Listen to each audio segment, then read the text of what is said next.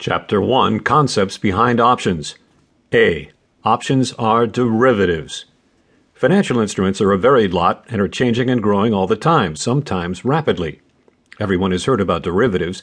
Derivatives are simply financial instruments whose value depends on the value of some other instrument. The financial instruments commonly referred to are things like stocks, municipal bonds, notes, commercial bonds, ETFs, index funds, and so many more. Options are just another financial instrument, but they are a form of a derivative. That is, the value of the option depends on the value of the underlying financial instrument.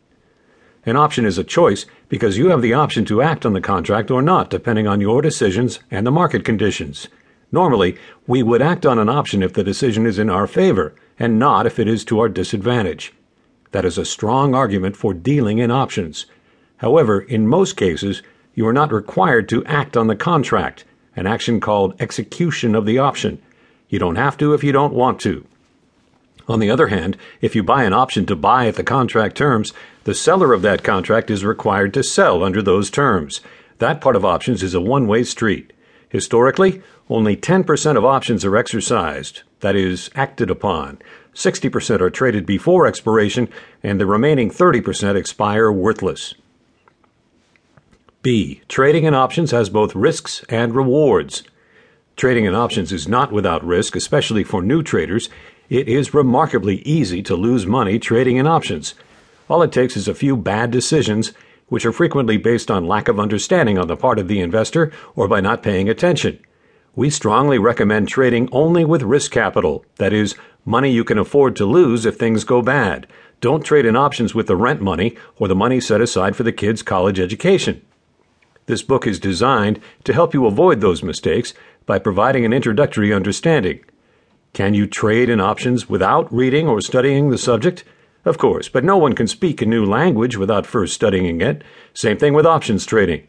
This book will get you started by pointing out the fundamentals, but you, the investor, must continue to study and learn, hopefully before you start trading options. Importantly, some of the resources listed in Chapter 7 offer virtual trading platforms in which you can trade with virtual money, not your own. This is free training and allows you to learn without losing real money. Besides, it is fun. C. Pick your own trading strategy. Your trading strategy can be speculative, income, or conservative.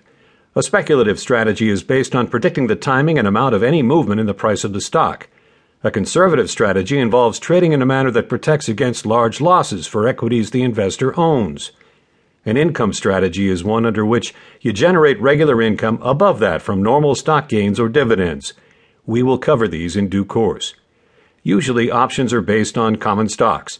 We will follow that custom, but options are available for many different instruments like ETFs and stock indices.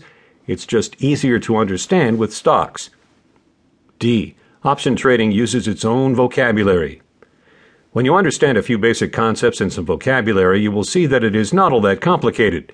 However, you have to study not only the market, but the ins and outs of options trading too.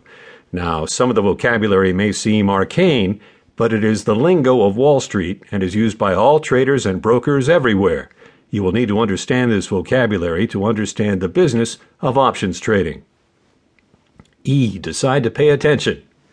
Remember, if you choose to trade in options, you have new opportunities but also new responsibilities. If you are holding options on a stock or other instrument, you must keep a close eye on it. There is nothing automatic about options. If you hold an option and it suddenly becomes very valuable, it is up to you to act on it. It will not act on its own. In fact, it may expire and you will lose the premium cost and any value of the option. Under some circumstances, you may be assigned, which means you are required to act on the option. Apart from assignments, nobody is going to call you and ask you what you want to do.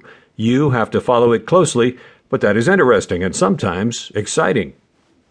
We assume in this book that you are already familiar with trading in the stock market, but somewhat new to trading in options.